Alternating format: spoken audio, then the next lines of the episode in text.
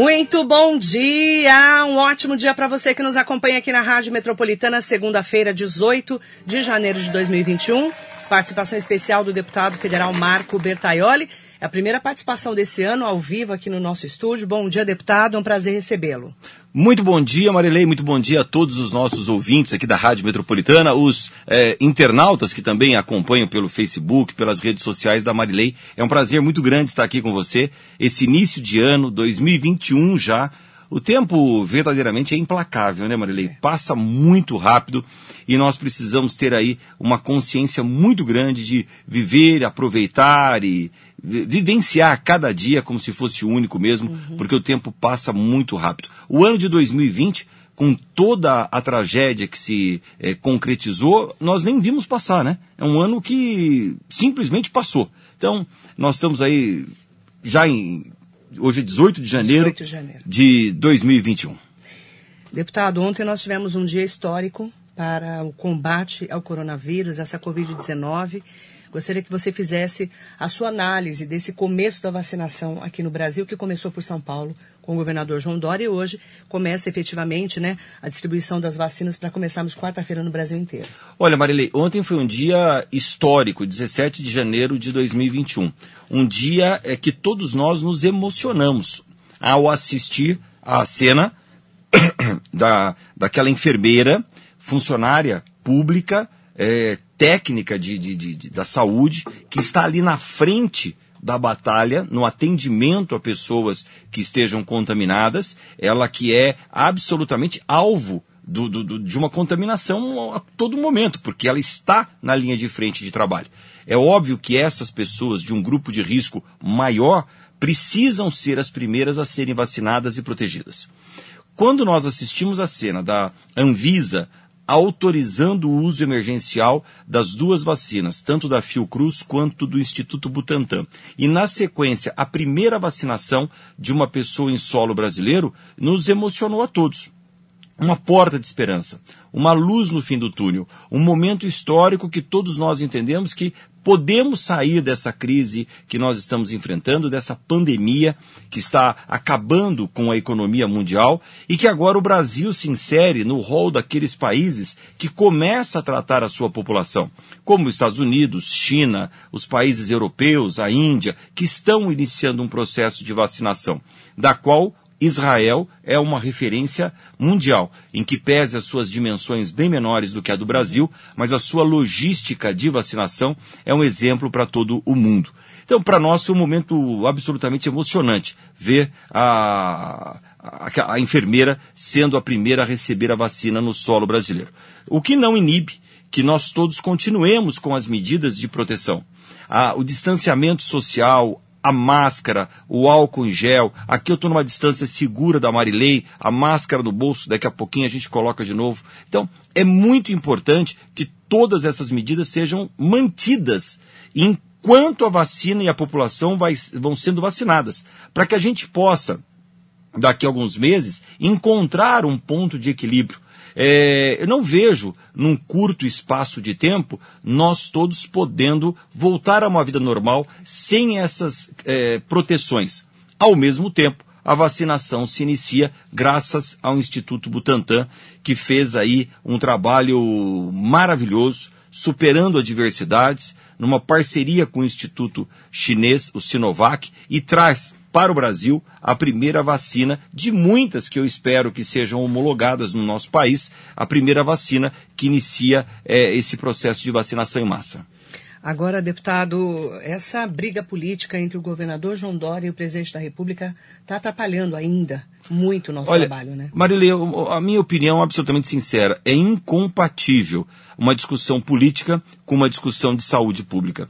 Não faz um menor sentido que as maiores autoridades brasileiras fiquem se degladiando em cima do caos que nós estamos vivendo. É, 1904, eu li um pouco sobre isso ontem, inclusive, nós tivemos um triste episódio no país que ficou denominado como a revolta da vacina.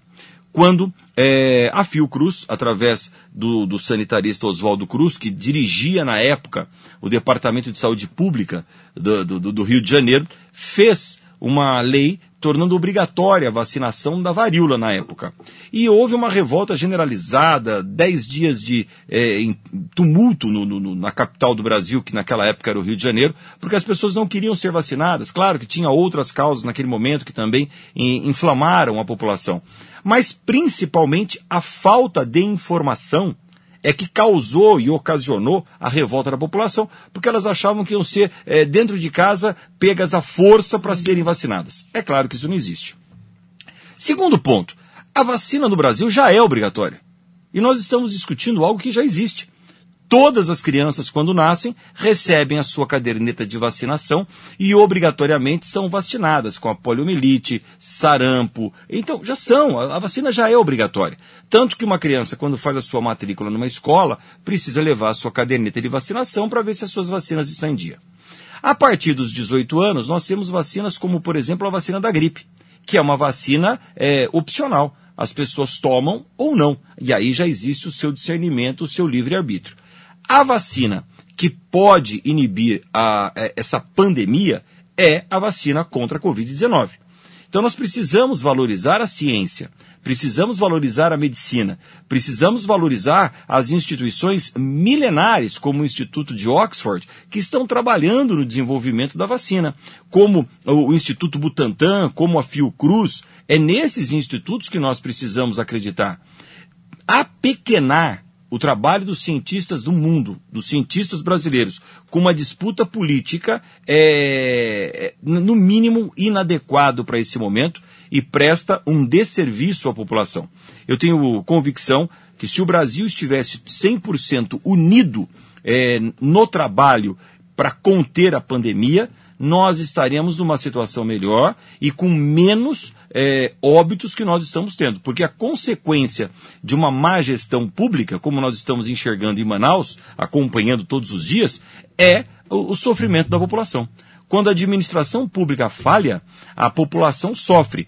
E o que nós estamos vendo em Manaus é uma desorganização do serviço público, uma desorganização da administração pública do Estado, que culmina no absurdo da falta de oxigênio, de cilindros de oxigênio, nos hospitais públicos e privados, onde as pessoas precisam se degladiar em filas para comprar cilindros de oxigênio e levar para os seus familiares acamados eh, nas suas residências. Agora vamos ver para a nossa realidade aqui da região do Alto Tietê. Nós tivemos aí na sexta-feira, até comentava agora há pouco, é, sobre a importância né, da atualização, mesmo nos mantendo na fase amarela, três cidades da região, deputado, estão em estado de alerta em razão da alta ocupação hospitalar, chega a 79%, aqui em Mogi, Itaquá e Ferraz de Vasconcelos. Então, nós estamos preocupados com o número de leitos. Nós já tínhamos falado várias vezes no ano passado que precisávamos organizar o HC de Suzano e o Hospital Dr. Arnaldo Pesu de Cavalcante aqui em Mogi, em Jundiapeba, para poder, se for necessário, ter aporte para atender os pacientes com Covid-19. Eu sei que você já fala disso desde o começo. Como que está essa conversa com o governo do Estado, essa interlocução em relação a aumentarmos o número de leitos aqui na nossa região? Olha, Maria, primeiro eu acredito na força da cooperação é, entre os municípios do Alto Tietê. Eu já dizia isso desde o ano passado, conversei inclusive agora com o prefeito Rodrigo Achiuchi, que é o prefeito de Suzano, é, presidente do Condemate, que é o consórcio de municípios aqui da nossa região. A solução é conjunta. Se cada município ficar buscando a sua própria conveniência, nós não estaremos fortalecendo a região. É, aqueles hospitais de campanha que foram montados no ano passado se mostraram ineficazes. O que nós precisamos é de uma ação que possa atender a toda a região. Na minha opinião, o Hospital Arnaldo Pesu de Cavalcante tem essa condição, pois tem espaços livres bastante generosos, é, pode se colocar em alas totalmente segregadas é, o tratamento de Covid, o tratamento de respiradores, as UTIs necessárias e pode atender a todo o Alto Tietê. Então eu entendo que os prefeitos unidos aos desculpe, aos deputados, aos agentes públicos da região, nós possamos conquistar essa atenção para o Arnaldo Pesu de Cavalcante. A vacina, ela se estabelece em paralelo com as ações dos municípios tratamento às pessoas que estão vitimadas pela Covid-19. É uma coisa não inibe a outra. Não é porque a vacina começou que nós paramos o tratamento. Então é muito importante que isso ocorra. Além disso, falei também para os prefeitos, a vacina é gratuita para nós. Uh, o Condemate se mobilizava semana passada para compra dessas vacinas. Não, a vacina tem que ser distribuída pelo Sistema Único de Saúde, SUS. Uma vacina gratuita para toda a população. E toma, obviamente, quem assim desejar. A vacina não pode ser obrigatória, você não pode amarrar as pessoas no poste, ir lá e aplicar a vacina. Primeiro, as pessoas do grupo de risco. Segundo, as pessoas por faixa etária, até que toda a população seja é, imunizada. Então, esse trabalho é conjunto. E eu continuo defendendo que o melhor local para nós centralizarmos uma boa parcela do atendimento, além dos pequenos atendimentos na cidade, em quantidade, eu digo, é o Arnaldo Pesutti Cavalcante. Isso vai voltar a, a pauta aí do, do, seu dia a dia? Eu sei que você tem uma ligação grande com o governo do Estado de São Paulo. Nós já, já trabalhamos com eles. Já trabalhamos nisso com já na posse do Rodrigo Axuxo, nós já tratamos disso. Nós temos inclusive agendas com o governador, com o secretário de saúde, para que o Condemate possa debater e a gente trazer esses benefícios para a nossa cidade. Até porque, Maria, como eu disse, não há uma expectativa de que essa crise se dissipe daqui a uma semana ou uma, ou duas, um mês. Nós, pelo que tudo indica, vamos atravessar 2021 com esta crise, com esta pandemia. Ela vai se arrefecendo ao longo de 2021, conforme as pessoas eh, se cuidem e a vacina avance. Agora, o que nós estamos vivendo nesse momento, é inevitável dizer, é fruto da aglomeração e do descuido que todas as pessoas tiveram no final do ano. Uhum. Foi um exagero de, de, de aglomerações, principalmente é, é, festas, enfim, e que todos nós também estamos cansados de um ano uhum. de pandemia e de isolamento que acabou culminando agora numa transmissão desenfreada do vírus. Agora, deputado, nós vimos na semana passada, na sexta-feira, o governador João Dória se reuniu ali com o Rodrigo Maia, o presidente da Câmara, junto com o Baleia Rossi, que é o candidato à presidência da Câmara, enquanto eles fizeram lá né, um discurso contra o, contra o presidente. O Bolsonaro deu entrevista na TV Bandeirantes junto com o Datena para falar mal do Dória. Como é que você está vendo essa briga? Que, inclusive, você está dentro dessa briga como deputado federal, que você vai votar né, no melhor candidato. Não sei se o PSD já fechou é, realmente com um deles, né, o candidato do Bolsonaro, do Rodrigo Maia. Como é que você vê essa disputa? Olha, de, primeiro de uma forma triste, é, o Brasil precisa avançar. O Brasil precisa solucionar tantas das suas mazelas, tantas das suas dificuldades. A principal delas, claro, nesse momento, é a questão de saúde pública. E eu não vejo o Ministério da Saúde atuando da forma que poderia estar atuando para inibir a, a, a, proliferação do, do, do, coronavírus e poder inibir a quantidade de mortes que nós estamos assistindo por todo o Brasil. Há a necessidade de uma ação conjunta. Marilei, se eu acabei de citar para você que uma ação conjunta aqui dos prefeitos do Alto Tietê é uma ação importante para conquistar recursos, o Ministério da Saúde tem a obrigação de ser o polo aglutinador de todas as ações no Brasil, de todas as ações que possam unir os governadores, os secretários de saúde do Brasil e ter apenas uma voz orientando a população. Quando as maiores autoridades brasileiras começam a discutir assuntos que elas não entendem, porque eu não entendo que o Jair Bolsonaro seja médico. Então, eu não entendo que o general Pazuello seja médico. Eu não entendo que o governador João Dória seja médico. Todos estão discutindo um assunto que, na verdade, não dominam. Não podem ficar receitando medicamentos que ainda não têm uma comprovação é, efetiva. Então, é muito importante que as autoridades brasileiras estejam unidas para discutir o quê? qual é a orientação correta que nós vamos dar à nossa população. Agora, independente da questão política e partidária, ninguém pode negar que nós só estamos tendo neste momento vacina do Brasil pelo esforço, pelo trabalho do governo de São Paulo.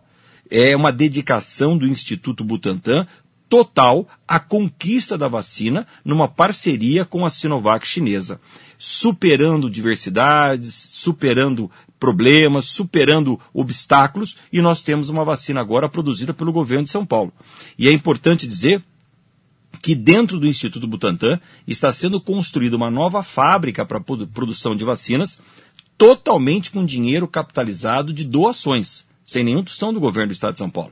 E essa nova fábrica começa uma produção em larga escala a partir do meio do ano, não só da vacina para coronavírus, mas com outras vacinas. E o Brasil está se transformando num fornecedor de vacinas. Então, a nossa homenagem aqui aos profissionais, cientistas do Instituto Butantan e também, claro, da Fiocruz, que é uma instituição centenária e que fez a parceria com Oxford para trazer a, a, a vacina de Oxford para o Brasil. Então é muito importante que estas instituições tenham voz nesse momento.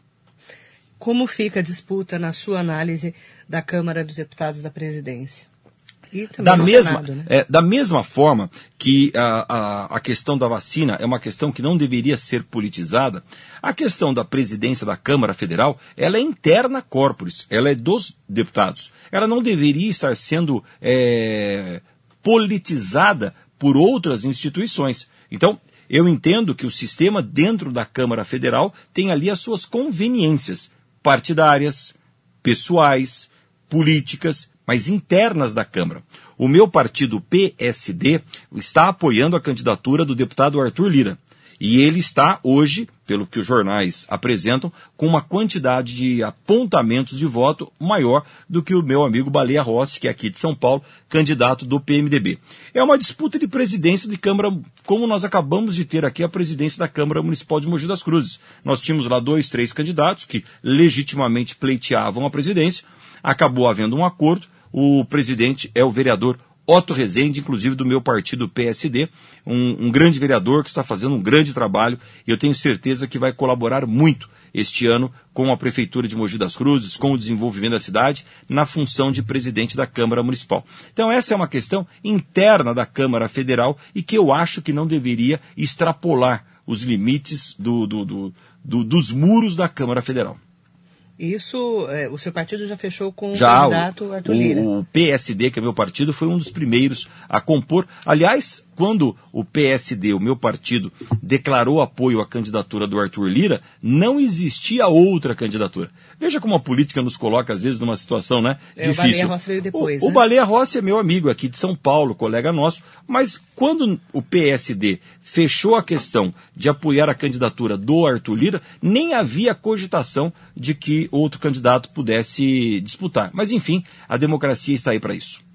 Quero desejar bom dia para todo mundo que nos acompanha na entrevista especial aqui no nosso Radar Noticioso com o deputado federal Marco Bertaioli. Deputado, vamos falar dos assuntos eh, também aqui de Mogi das claro. Cruzes. Semana passada você esteve com o prefeito Caio Cunha visitando o prefeito e levando também uma verba para um, um importante eh, centro-escola, né? Que vocês estão chamando, né?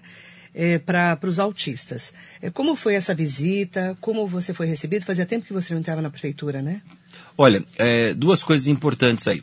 No final do ano passado, eu fui procurado, recebi orgulhosamente a visita de algumas mães que participam aqui em Mogi das Cruzes de uma rede nacional mães do estado de São Paulo e do Brasil que buscam assistência do poder público para é, principalmente crianças que possuem o transtorno do espectro autista. Os equipamentos públicos nem sempre estão preparados para atender todos os transtornos que são necessários e na sua especificidade. Junto com essas mães, pude conversar um pouquinho, aprender bastante e entender as necessidades de saúde pública. Nesse caso específico, na cidade do Rio de Janeiro, em Itaboraí, foi construída uma clínica escola específica para o transtorno do espectro autista, TEA, como é conhecido hoje. E essa clínica, ela funciona como um contraturno das crianças autistas que estejam na escola. E dentro do espectro autista, Marilei, você tem várias nuances. Mais leve, médio, mais severo. Aquelas crianças que estão na, na escola, no ensino fundamental, e possuem é, um transtorno bastante é, leve, elas mesmo assim precisam no contraturno de algumas clínicas especializadas, como por exemplo fonoaudiologia, fisioterapia, uma terapia ocupacional. Aqui em Mogi das Cruzes, quando eu fui prefeito, nós ampliamos o pró-escolar. a nossa clínica que funciona ali na Vila Lavínia, que tem exatamente a missão de atender às especificidades das necessidades das crianças no seu contraturno. Então as crianças estão na escola e quando precisam de um psicólogo, de um fonoaudiólogo, de um tratamento especializado clínico, vão lá para o pró-escolar. Mas a cidade de Mogi das Cruzes cresceu. O Jundiabe, que foi prefeito de Mogi, ele fez uma unidade do pró-escolar que atendia a cidade naquele momento. Quando eu fui prefeito, eu ampliei o pró-escolar, construindo uma nova unidade, um novo prédio, e também era suficiente. Mas hoje, a cidade com 500 mil habitantes já não comporta, numa única unidade especializada, todas as necessidades do município. Então, com essas mães, nós entendemos que Mogi das Cruzes, uma cidade grande, já merece uma clínica escola como esta que existe, a primeira, a pioneira, lá em Itaboraí, no Rio de Janeiro. Então nós vamos aqui em Mogi construir uma clínica que atenda todas as pessoas com, com o espectro autista, mas também respeite as nuances, as suas variações. Por exemplo, uma criança que tem um transtorno leve, ela vai para o ensino escolar curricular normal, porque é importante, e no período da tarde, ela vai à clínica, quando houver necessidade, para uma consulta com fonoaudiólogo, é, terapeuta ocupacional, enfim.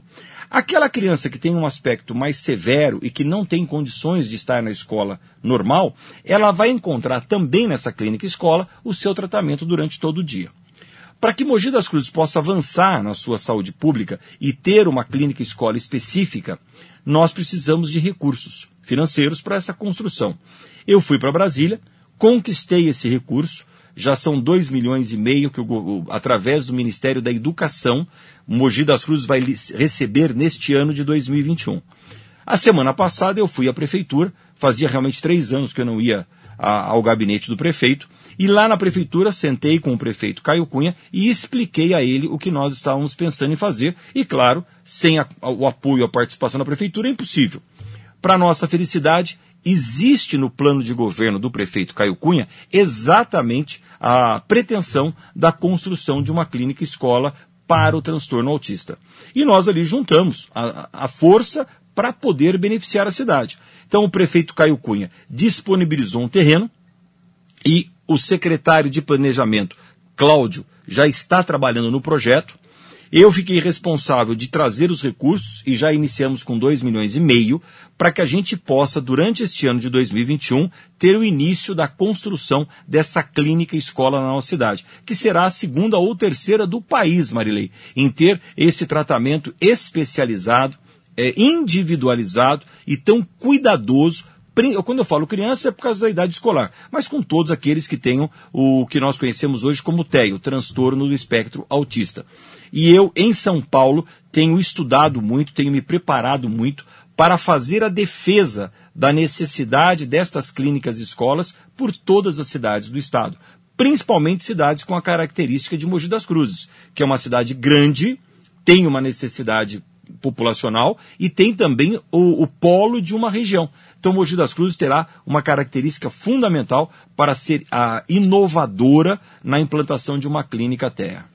Esses 2 milhões e meio de reais vão vir de onde? Eles já estão disponibilizados? Vão ser disponibilizados durante 2021? Através do Ministério da Educação, 500 mil reais, 496 já foram empenhados. Portanto, a clínica escola do transtorno do espectro autista já existe oficialmente dentro do Ministério da Educação. 496 mil já foram empenhados.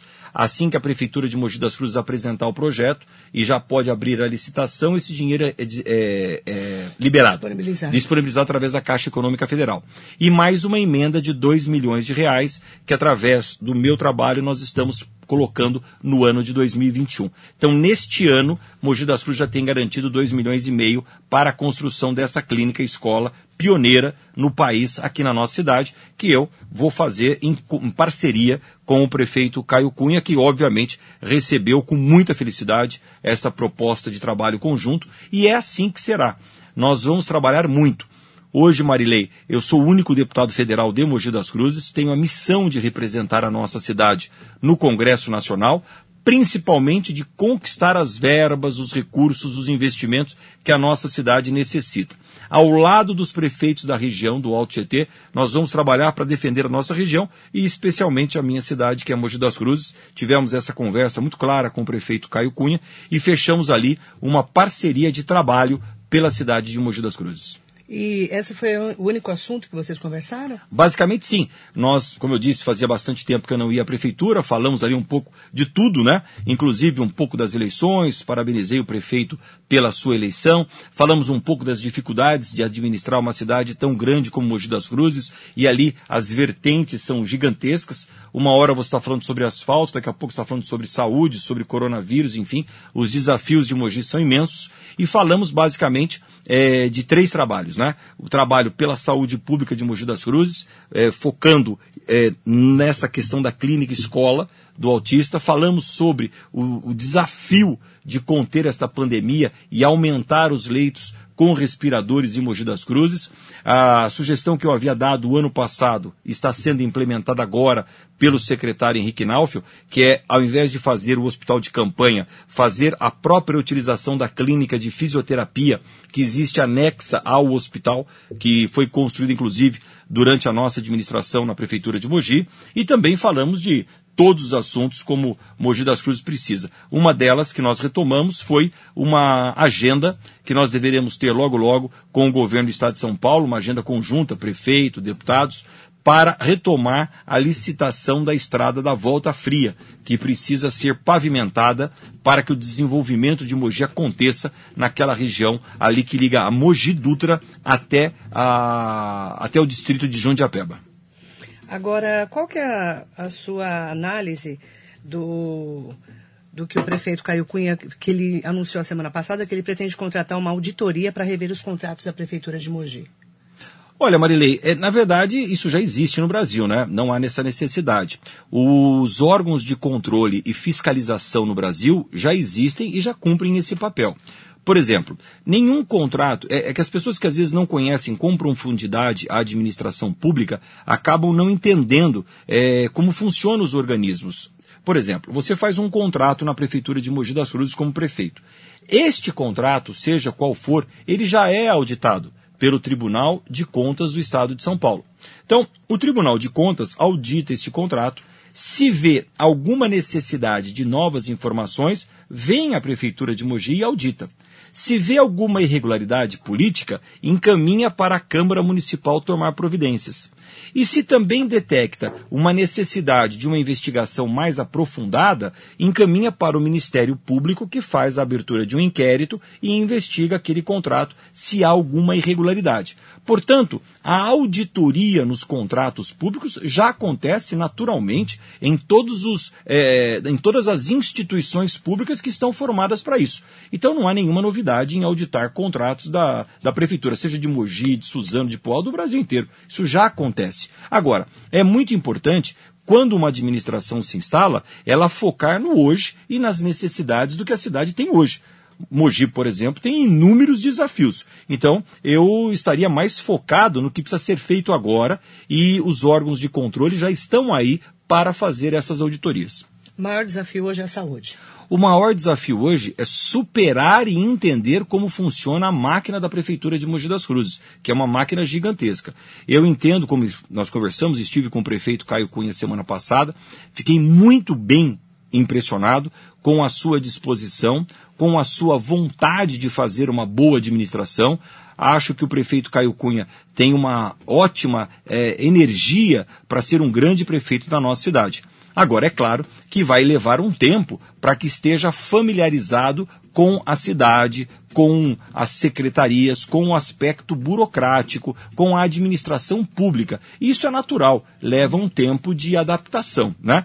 Quero aproveitar e agradecer aqui publicamente a Simone, que é a presidente do Fundo Social de Solidariedade, esposa do prefeito Caio Cunha, que eu tive poucos contatos, mas conheci melhor na última semana quando estive na prefeitura e foi de uma simpatia, de uma simplicidade, de uma humildade, com, de um carinho é, bastante elevado comigo quando fui à prefeitura. Teve lá um cuidado, uma generosidade muito grande em me receber e me atender e eu queria aqui parabenizar a Simone e desejar a ela muito sucesso à frente do Fundo Social de Solidariedade ela que tem aí uma missão bastante árdua também, né? Que é cuidar das pessoas menos favorecidas do nosso município através de campanhas que possam suprir as necessidades, desde uma cesta básica até um cobertor no inverno. Quero me colocar aqui à disposição da Simone e desejar a ela muito sucesso à frente do Fundo Social e agradecer todo o carinho com o qual ela me recebeu a semana passada na Prefeitura de Mogi. Deputado Marco Bertalli, a maioria dos prefeitos é é são prefeitos que não, nunca tiveram da administração de uma cidade, né? Nós temos o Caio Cunha em Mogi, nós temos em Poá a Márcia Bim, em Ferraz a Priscila Gambale, em Arujá o doutor Luiz Camargo, temos lá em, em Santa Isabel o doutor Chinchila, o Zé Luiz, lá de Guararema, o Inho já foi prefeito, volta, né? Depois de quatro anos. E nós temos aí muita novidade, né? Você fala muito da máquina pública, né? Parece fácil administrar uma cidade, mas não é tão simples assim, né? Olha, não é nada simples. Primeiro, pelo conhecimento da gestão e segundo, pelo conhecimento da máquina em si cada secretaria é. O Boigues também, desculpa, esqueci o Boigues. Boigues, Eduardo. Eduardo e é, eu sabia que faltava é, um. E é uma, um desafio. É, você vai falar, por exemplo, da Secretaria de Saúde. Dentro da Secretaria de Saúde existem dezenas de especificidades. Você vai falar da Secretaria de Planejamento Urbano, tem lá centenas de especificidades. Então, o prefeito precisa se cercar de secretários absolutamente competentes. Um secretário pode é, solucionar problemas da cidade ou pode criar muitos problemas para o prefeito municipal. Então, a indicação do secretário é o primeiro e maior desafio do prefeito municipal. Se ele erra na indicação do, do, do, do secretário, ele está criando problemas para a sua administração. E aquela lógica que existe na administração. Nem sempre um bom amigo é um bom secretário. São coisas totalmente diferentes. Você passou Mas, por isso quando era prefeito? Claro que passei por isso, claro, aprendi bastante, todos passamos. O é. Caio Cunha vai passar, o Eduardo Boigues vai passar, a Márcia Bim vai passar, eu passei, todos passam. O que muda é a capacidade com que você reage aos problemas quando eles surgem. Se você reagir rápido e da forma correta, elimina os problemas. Se você alimenta os problemas, você vai fazer com que a população sofra. Então, mas todos eles que você citou, apesar de serem novos no cargo de prefeito, já possuem um, uma relação com a administração pública. Por exemplo, o doutor Luiz Camargo em Arujá, ele é especialista em administração pública. Ele é advogado, professor universitário, exatamente de direito público. E já foi secretário de assuntos jurídicos, e já foi consultor de prefeituras. Então ele conhece a administração pública muito mais do que nós.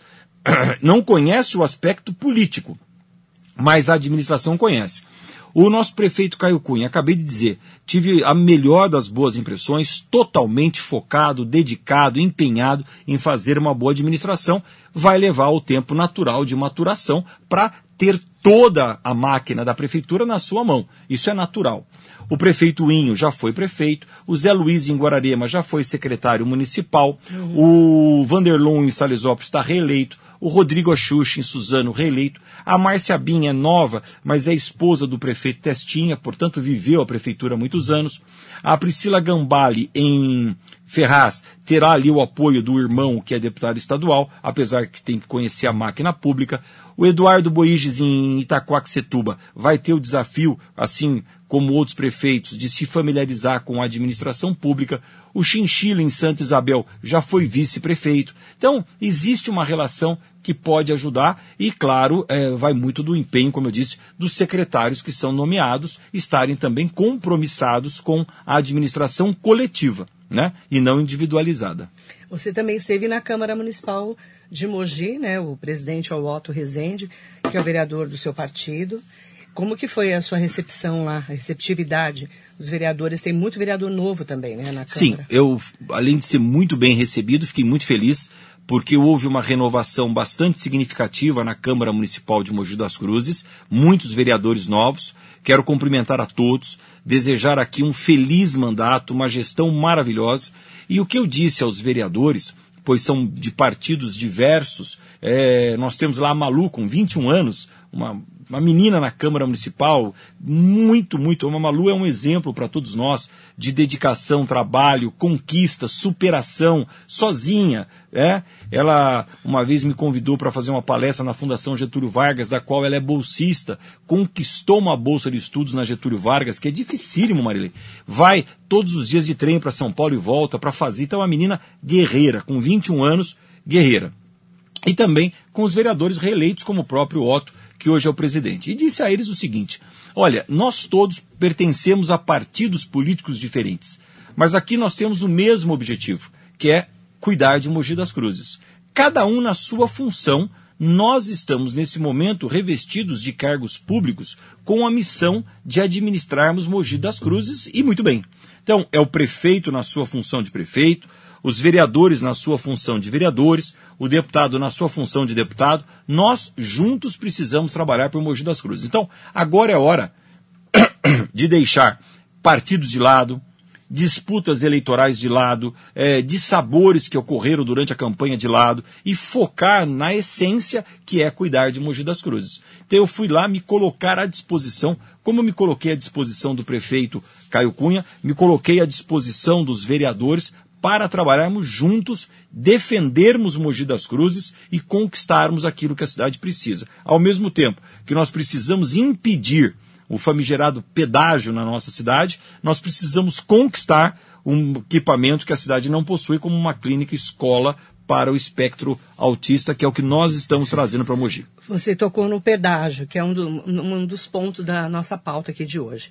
Como que está essa conversa do pedágio, hein, deputado? Nós não voltamos mais a falar disso, né, agora nesse ano. Sim, não voltamos e, se Deus quiser, não voltaremos. É, é o que eu espero Eu espero também, que né? não precise voltar. O governo do estado de São Paulo, através da Artesp, já percebeu claramente que a cidade de Mogi das Cruzes não vai aceitar de uma forma pacífica a instalação de um pedágio. Nós não vamos ficar quietos, nós vamos eh, nos, nos manifestar muito, gritar muito e vamos radicalmente nos opor contrários a essa ideia esdrúxula que é colocar um pedágio dentro de Mogi das Cruzes.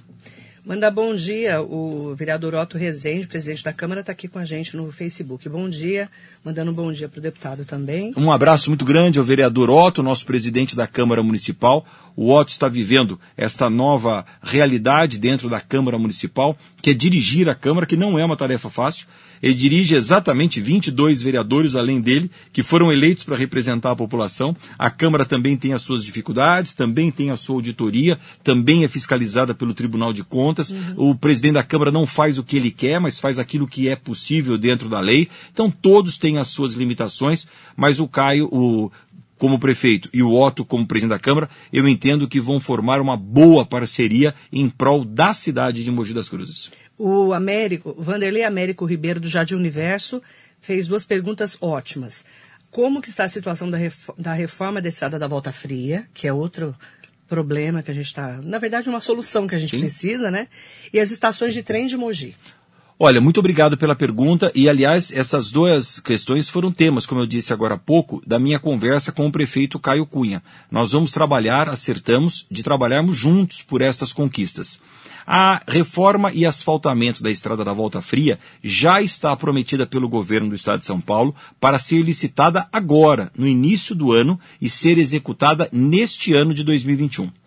As estações de trem que já têm projeto, que já foram anunciadas na minha gestão de prefeito em 2014, elas até agora não foram licitadas, por quê? Porque o dinheiro destinado à reforma das estações não foi liberado pelos financiamentos internacionais uhum. que deveriam ter acontecido. Mas eu e o prefeito Caio Cunha acertamos também de, eh, como o prefeito Caio Cunha está assumindo a prefeitura agora e nós precisamos retomar alguns assuntos importantes, a nossa sugestão foi unirmos os vereadores que trabalhem naquela pauta, mais o deputado aqui, mais o prefeito, e juntos nós é, realizarmos diversas reuniões com os órgãos competentes. Então, por exemplo, nós vamos ter daqui a pouquinho uma reunião na Artesp para tratar especificamente da questão do pedágio. Enterrarmos isso de uma vez por todas. Então, vão os vereadores que quiserem, o prefeito e o deputado. A questão da, da, da, das estações de trem. Nós vamos ter uma reunião nos próximos dias com o secretário de Transportes Metropolitanos para discutirmos como anda a questão das estações de trem. Nós conquistamos, o ano passado, retrasado, como o tempo passa, uma, uma, uma inovação fundamental, que foi o fim da baldeação em Guaianazes. Um trabalho nosso, muito intenso, que nós conquistamos com o governador João Dória. E agora, a questão também do asfaltamento da Volta Fria, que será um trabalho nosso com o secretário estadual de transportes. Mas com o governo do estado de São Paulo. Nós temos uma relação muito positiva. Inclusive, nos próximos dias, eu tenho uma conversa com o vice-governador Rodrigo Garcia, exatamente para estimular e estipular essa agenda de trabalho da cidade de Mogi. Você, nesse momento, deputado, é, vocês estão em recesso parlamentar. É, como é que está a movimentação? Você não está indo para Brasília? Como é que está a sua agenda agora? A gente sabe que em Brasília a próxima grande pauta é a eleição, né? Sim. Nós estamos em recesso, que significa não ter sessões. Mas, como você disse o ano é passado, férias, é, né? como eu te disse o ano passado, eu não iria parar o trabalho neste momento, porque, primeiro, que o Brasil não precisa de paralisação, precisa de trabalho. Segundo, porque os desafios são imensos e essa mudança de administração em todas as cidades faz a necessidade de que nós estejamos presentes e próximos. Eu visitei a semana passada o prefeito eh, Luiz Camargo em Arujá, visitei o prefeito Carlos Chinchila em Santa Isabel, visitei o prefeito Caio Cunha em Mogi das Cruzes. Esta semana, na sexta-feira, eu vou visitar o prefeito Rodrigo Axuxi em Suzano, vou visitar a prefeita Márcia Bin em Poá e vou visitar o prefeito Eduardo Boiges em Itaquaquecetuba. Na semana que vem, continuo visitando os próximos prefeitos, como o prefeito Inho e o prefeito Vanderlon, colocando o meu mandato de deputado federal à disposição das cidades. Então nós não paramos, estamos trabalhando e elencando uma pauta de ações com cada cidade. O que nós podemos fazer juntos? o que nós vamos trabalhar juntos, o que nós vamos conquistar juntos. Então, nós não paramos em momento algum. Agora, em Brasília, a próxima grande reunião é dia 1 de fevereiro, quando nós deveremos eleger o novo comando da Câmara é, Federal.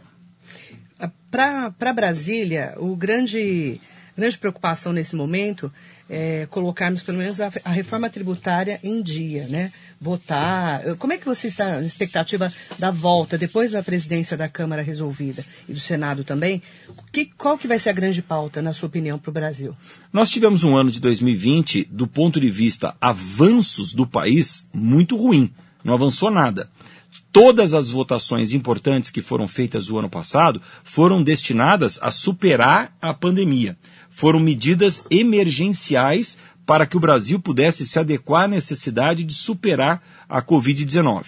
Então, nós votamos muitos projetos de transferência de recursos financeiros para os municípios, muitos projetos de transferência de apoio na área da saúde, de compra de respiradores, o próprio projeto de parceria do governo brasileiro com Oxford para compra de 100 milhões de doses da vacina AstraZeneca, que acabou não acontecendo até agora, e nós passamos agora esse, esse vexame, um verdadeiro vexame, de ter um avião adesivado decolando de São Paulo para ir buscar as vacinas na Índia e o governo da Índia se negando a entregar as duas milhões de doses nesse momento porque está priorizando a sua vacinação é, interna.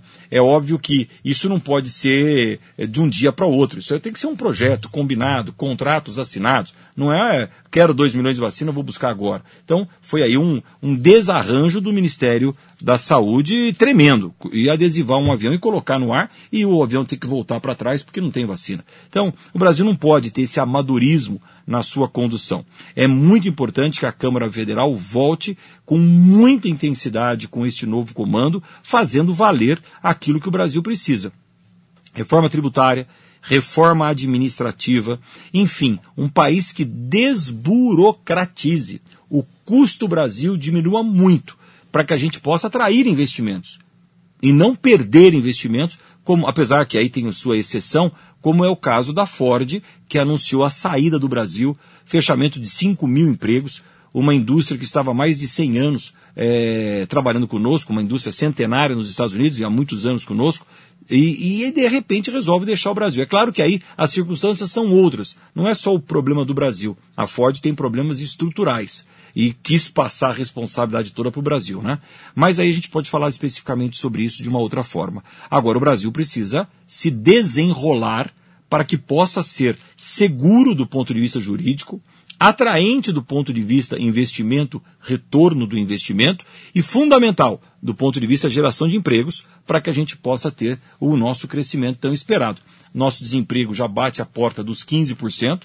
Nós temos este ano uma diferença muito grande em relação ao ano passado, Marilei, que é o fim do auxílio emergencial. No ano passado, quase 60 milhões de brasileiros foram beneficiados com o auxílio emergencial. Depois isso foi caindo, chegou a 40 milhões.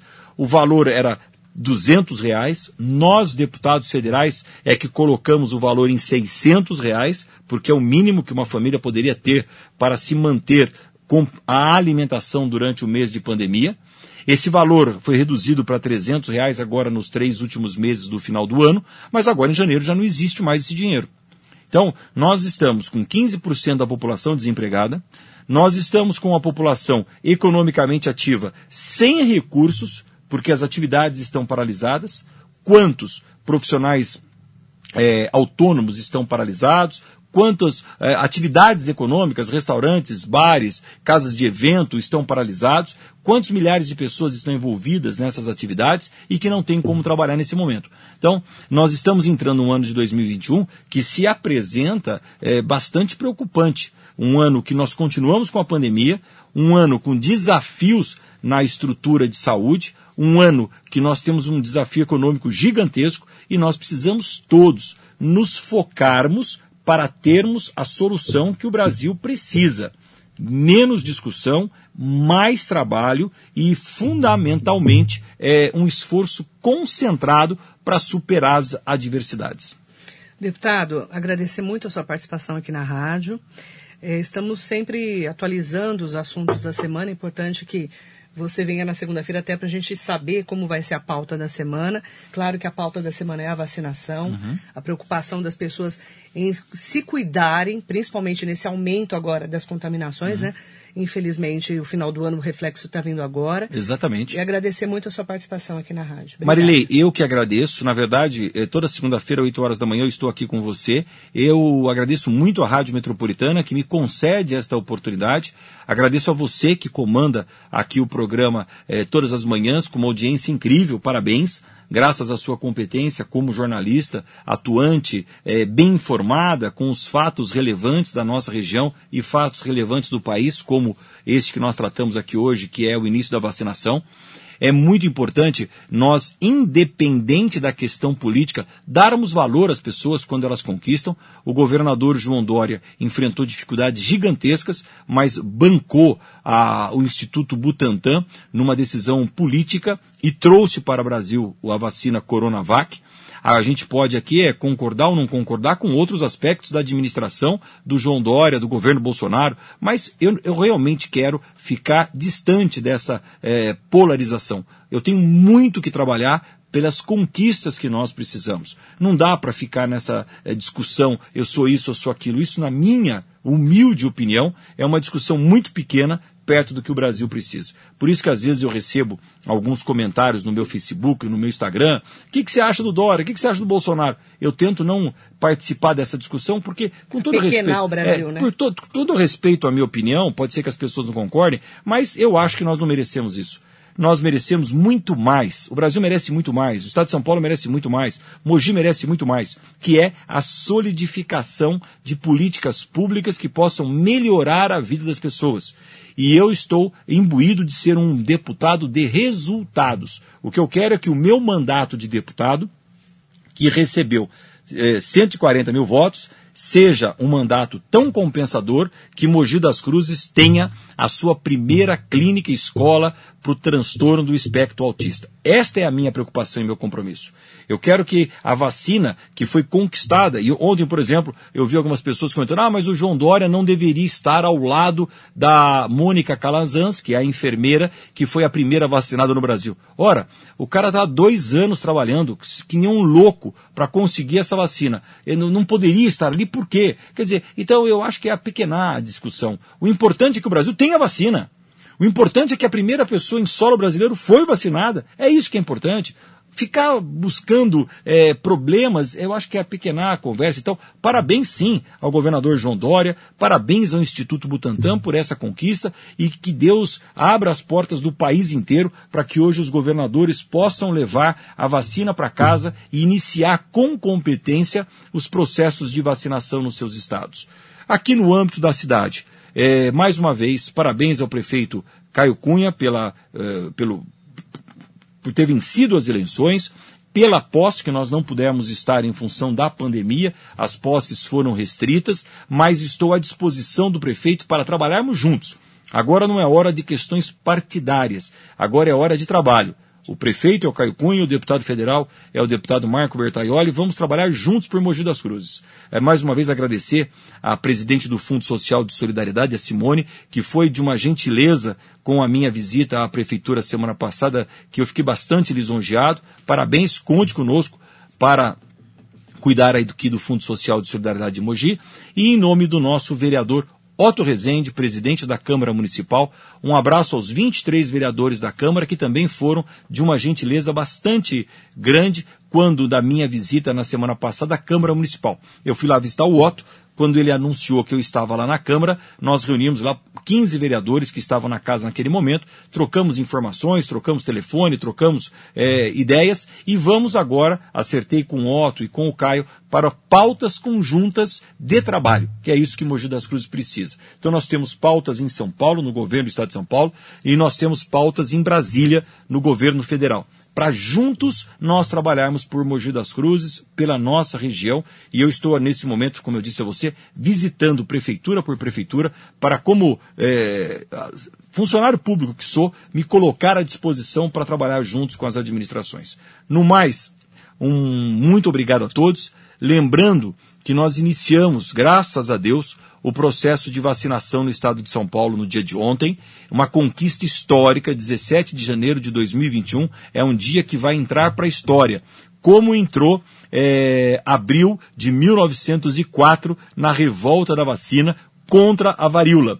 Podem ter certeza que daqui a 100 anos uh, os alunos na escola estarão estudando o dia 17 de janeiro de 2021, quando iniciou-se a vacinação no Brasil. Então, é muito importante que nós tenhamos esse aquecimento do coração de saber que nós já temos uma proteção, uma vacina e que nós temos uma luz no fim do túnel. Mas isto não inibe, em momento algum, as restrições que nós precisamos manter com o uso da máscara, como nós estamos aqui, com a utilização do álcool em gel, como nós temos aqui, e com o distanciamento social. Festas, aniversários, casamentos, shows, não é momento para isso. Agora é um momento triste da nossa história, mas que nós precisamos nos manter um pouco mais isolados para preservar as pessoas que nós amamos. Você viu que as aglomerações do final do ano estão cobrando caro. Esta uh, elevação da pandemia que nós estamos assistindo nesse momento, Marili, é resultante das festas de final de ano. Então, muito obrigado a você mais uma vez por esta oportunidade. Um bom dia a todos que estão nos assistindo. Que Deus nos acompanhe. Até segunda-feira, se Deus quiser, aqui no mesmo horário na Rádio Metropolitana. Boa semana a todos, muito obrigado. Agradeço a participação de todos aqui nas nossas redes sociais. O que for realmente é, importante para o deputado, né, perguntas diretas a ele, a assessoria com certeza vai estar respondendo. Agradecer a todos pela participação e muito bom dia.